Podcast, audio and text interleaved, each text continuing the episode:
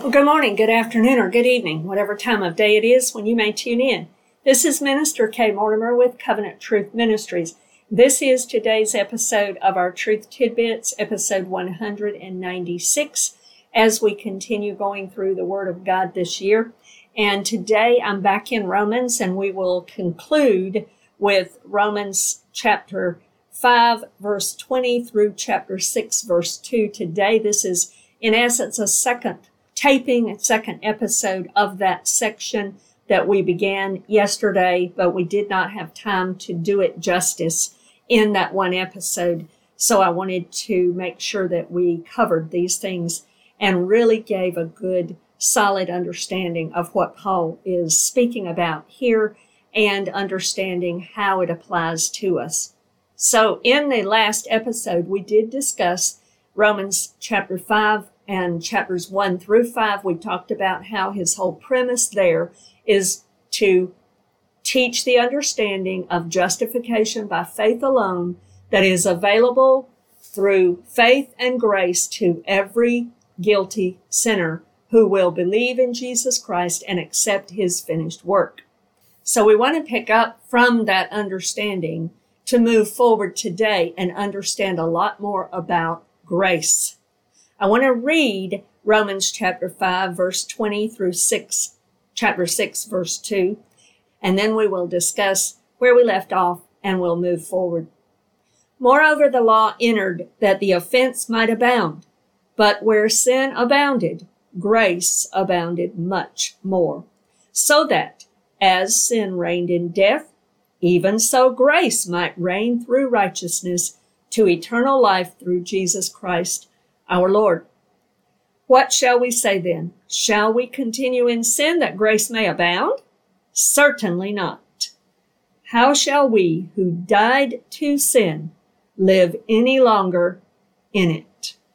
So I want to cover this issue of grace because he talks about sin abounding and we looked at that yesterday in the last episode. We talked about how the law only exposed the sin that was already occurring and made it evident and gave the understanding of how it was an offense. So that's what that's talking about. And in light of that, it also showed the shining measure of grace as all of the sacrifices and sacrificial system and the priesthood pointed to the once for all sacrifice that would be a, an act of God's grace to give on behalf of guilty sinners so that we could be justified by faith. So where I want to pick up today is where we left off yesterday. The key factor of understanding this is to understand grace. What is grace? I want to talk about what it is, and I hope to help you understand what it is not. Because today in our environment, we have teachings in the church all throughout the world that there's this basically what we call hyper grace. It's you can just come say a sinner's prayer, but you know, say you believe in Jesus, come every week, pay your tithes, live any way you want to during the week. And that is called the umbrella of grace. Well, grace just covers it. God understands and grace covers it. And that's an erroneous teaching. It's heretical and it's wrong. Now, by the same token, teaching a works salvation and a legalistic salvation that you've got to keep this and do this and do the other and then you're saved, that's equally wrong because that's trying to teach people that it's Jesus plus or Jesus in addition to our works. That's wrong also. We are justified by faith alone, by an act of God's grace. So we need to understand what true grace is. So the first place that I want to read is in Titus chapter 2.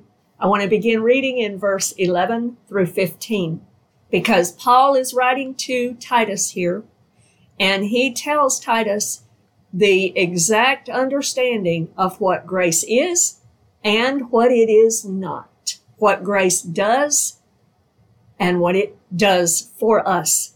Even for today, this is still applicable and it still needs to be completely understood. Titus chapter 2, verse 11 through 15 is where we will read. For the grace of God that brings salvation has appeared to all men, teaching us that denying ungodliness and worldly lusts, we should live soberly, righteously, and godly in the present age, looking for the blessed hope and glorious appearing of our great God and Savior, Jesus Christ, who gave himself for us that he might redeem us from every lawless deed and purify for himself his own special people, zealous for good works. Speak these things, exhort and rebuke with all authority. Let no one despise you. So Paul is clearing out for us the understanding of grace. He tells us that the grace of God has appeared to all men that brings salvation. So it's this saving grace, this same grace that he's talking about and will continue to expound on in the book of Romans. And he tells us here in Titus that this grace is a teaching grace. It teaches us to deny certain things. That means to renounce them, to disavow, refuse, reject, and disown those things. So what are we supposed to deny? Ungodliness and worldly lusts. Ungodliness will be all of those things that are not like God they are not in accordance with his word and with his character. And those things that are displeasing to him, abominable to him, are those things that he hates. And the Bible tells us what he hates as well as what he loves. So to find out what we are to deny, we need to be reading the Word of God. It will give us clarity on all of the things that are ungodly. It also tells us that we are to disown, refuse, and reject worldly lusts. Those are the worldly passions, sinfulness in all kinds of areas. It could be any of those things discussed in Romans chapter 1 through 3. Religiosity and legalism. It could be pride. It could be sexual sins and immorality. It could be doing those things that are against the natural affections and the body. It could be idolatry. It could be any of those things that fall into any of those categories. All of those things that God has saved us from and delivered us from, we are to now deny, reject, refuse, disown, and renounce. Because Jesus saved us and redeemed us from those lawless works so that we would be the bride of Jesus Christ. He brought us out of those things to bring us to himself and that we are to be zealous for good works. It tells us that right here in Titus. So this teaching grace teaches us what to deny, ungodliness and worldly lusts. It also teaches us what we should be doing, what we should be receiving, the way we should be living. It says that we should deny those things, but also it tells us how we should be living. It tells us that we should live, meaning our lifestyle, our everyday, day to day lifestyle, not in perfection. No one can live perfectly and without any sin whatsoever. That's where 1 John 1 9 comes in when we struggle and we mess up. And God will forgive us and pick us right back up and put us right back on the good path again. And so we get back up and we get going again. But our lifestyle, our motivation, our whole heart and heartfelt nature is changed when a person is saved. And that nature and that desire and that heart and that lifestyle also will change. if it's sincere salvation.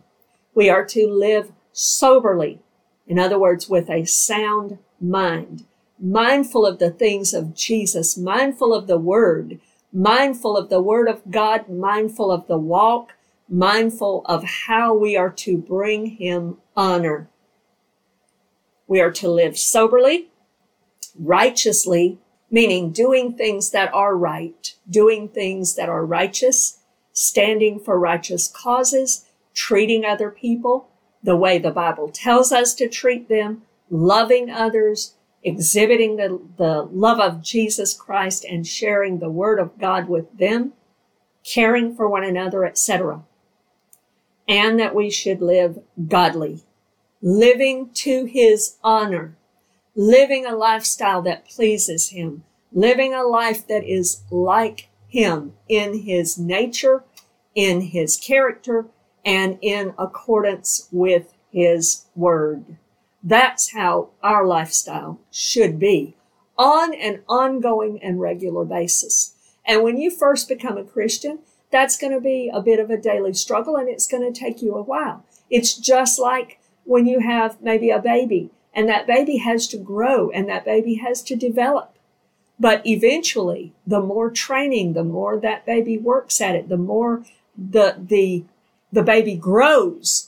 Jesus talked about abiding in the vine. The more we're abiding in the vine, the more growth we will see and development in this lifestyle. And God will help us day by day by day to overcome those things of our past and to have this new mindset and new lifestyle on a daily basis. And we will grow up and be able to walk just like the baby can grow to the point where it can walk. But you have to crawl around and scoot around first. So we need to understand that it is a process. But for every person who is sincere when they believe in Jesus Christ, that process begins. And God has given us the Holy Spirit to help us along in our growth as a Christian. So, Titus tells us that it's a teaching grace, teaching us to deny certain things in our lifestyle.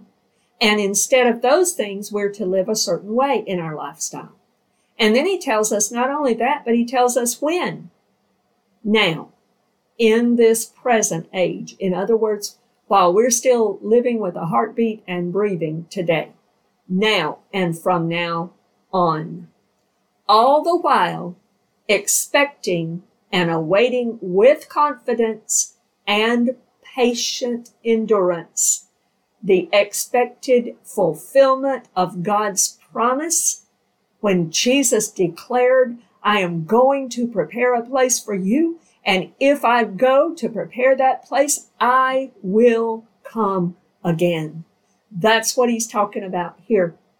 Jesus is coming again to capture his church, to take his bride to himself. And we are to be living this lifestyle in Titus according to the power of God's Spirit through his grace, teaching us day by day what to deny and the lifestyle we should live, all the while expecting Jesus to come back. Because Jesus has redeemed us from those evil things, to be his pure and spotless bride, just like Paul talks about in Ephesians.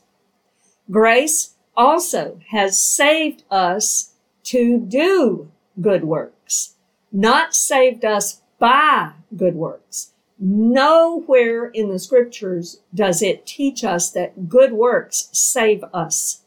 Even in the book of James, James's point is simply to promote and to help us understand that true, sincere faith is in fact proven by good works.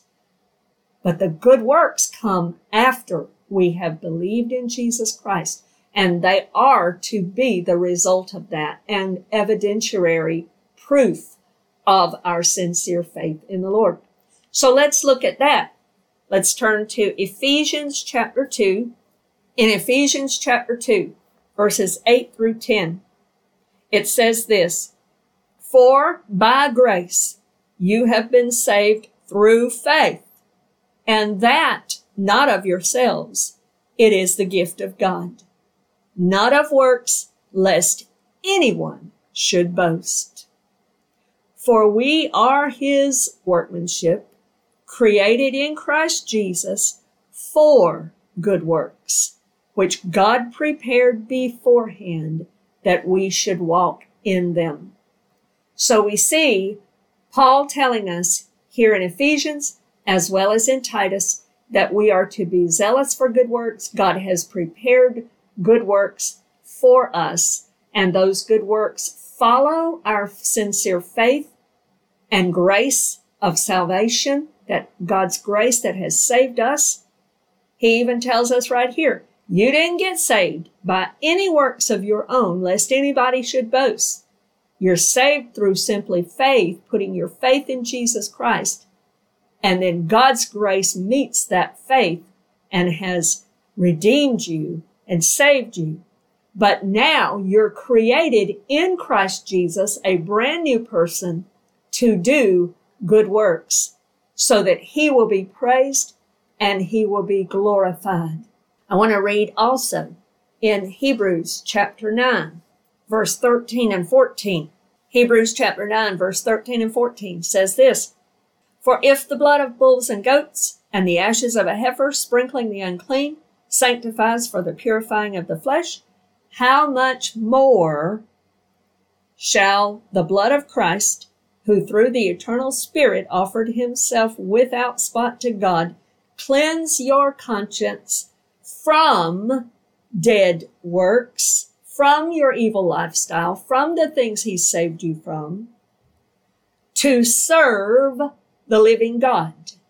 And the way we serve him is by doing those things that he has crafted beforehand in Christ Jesus for us to do that we now become zealous to do. And we want to do them to please him and to bring him glory and honor. Praise be to God.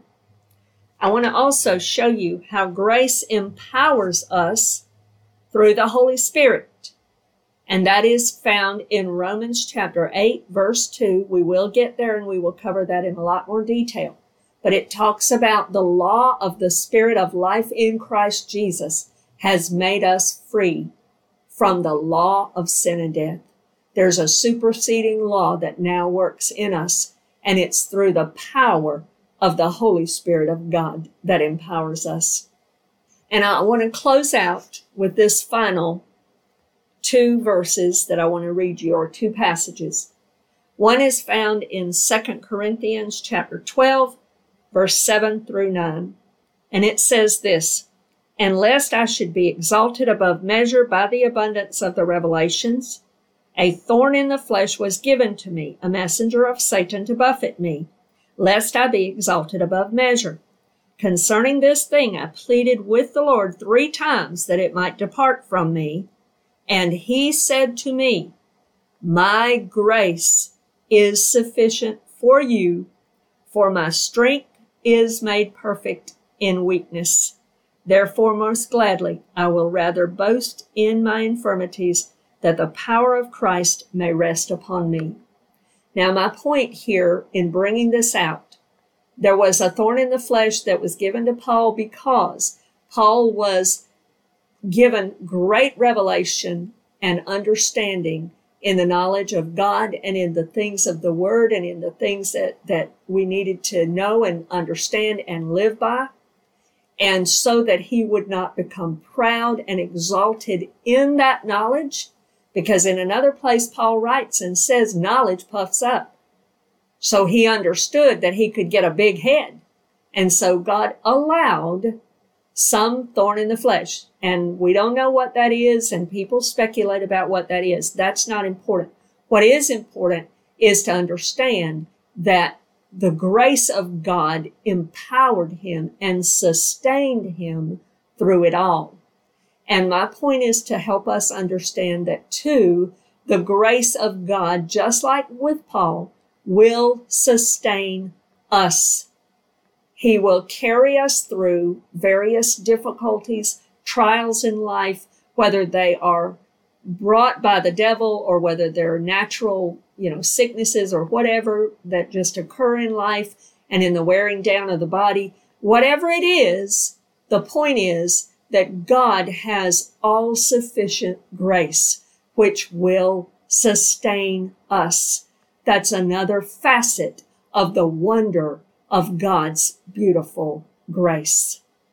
And then in chapter six of Romans, we're going to get into this a lot more in the next episode and forward as we look at chapters six through eight, which is in essence the second section of Romans. The first section of Romans, Romans 1 through 5, is where he really deals with justification by faith alone. Romans chapter 6 through 8 is where he deals with this theological term called sanctification. And it just means how we're living then, how we live once we're saved. Now that we've been justified by faith alone and our past is gone and Jesus has redeemed us from those dead works, then what does that really mean in the lifestyle of the believer? And that's what he's going to get into in full. But he starts off in chapter 6, verse 1 and 2, and he wants to clear up any form of misunderstanding from his last few verses of the chapter 5. Now remember, the verses in the chapters are given by translators much later for our benefit. So Paul's just writing this whole letter as one big letter. But he wants to make sure that people do not misunderstand his point because he said where sin abounded, grace abounded more. So he starts off chapter six with, well, does that mean that, you know, so that we can have a whole lot more grace, we just keep on sinning? And he says, in the strongest negative possible, absolutely, positively, 100% no. That is not what he meant. And that's not what he was saying. So he makes a straightforward directive to explain what he was and was not saying. And this is where we need to reject all forms of this hyper grace type of teaching. Yes, we are saved by faith alone, by God, or through faith alone, by God's grace. But His grace is now has redeemed us so that we can then be zealous for good works. And I want to close out with this final passage. And it's found in John chapter 15. And I want to read two verses. I want to read verse 8 and verse 16. Verse 8 says this, By this my Father is glorified, that you, meaning the disciples, meaning those in his family, all of those who believe in him, that you bear much fruit. So you will be my disciples. Here again, the proof is in the lifestyle. And Jesus makes that very clear.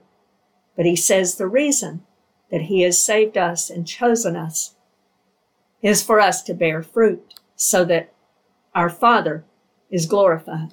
In verse 16, he says this of that same chapter, he says this, you did not choose me, but I chose you and appointed you that you should go and bear fruit, and that your fruit should remain, that whatever you ask the Father in my name, he may give you whatever we need to complete the work he's given us.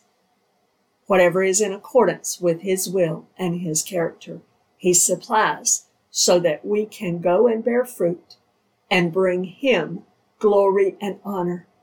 And I don't know of a true Christian that doesn't want to do that because just the, the way God's grace teaches us, it has made us zealous for these good works. Why?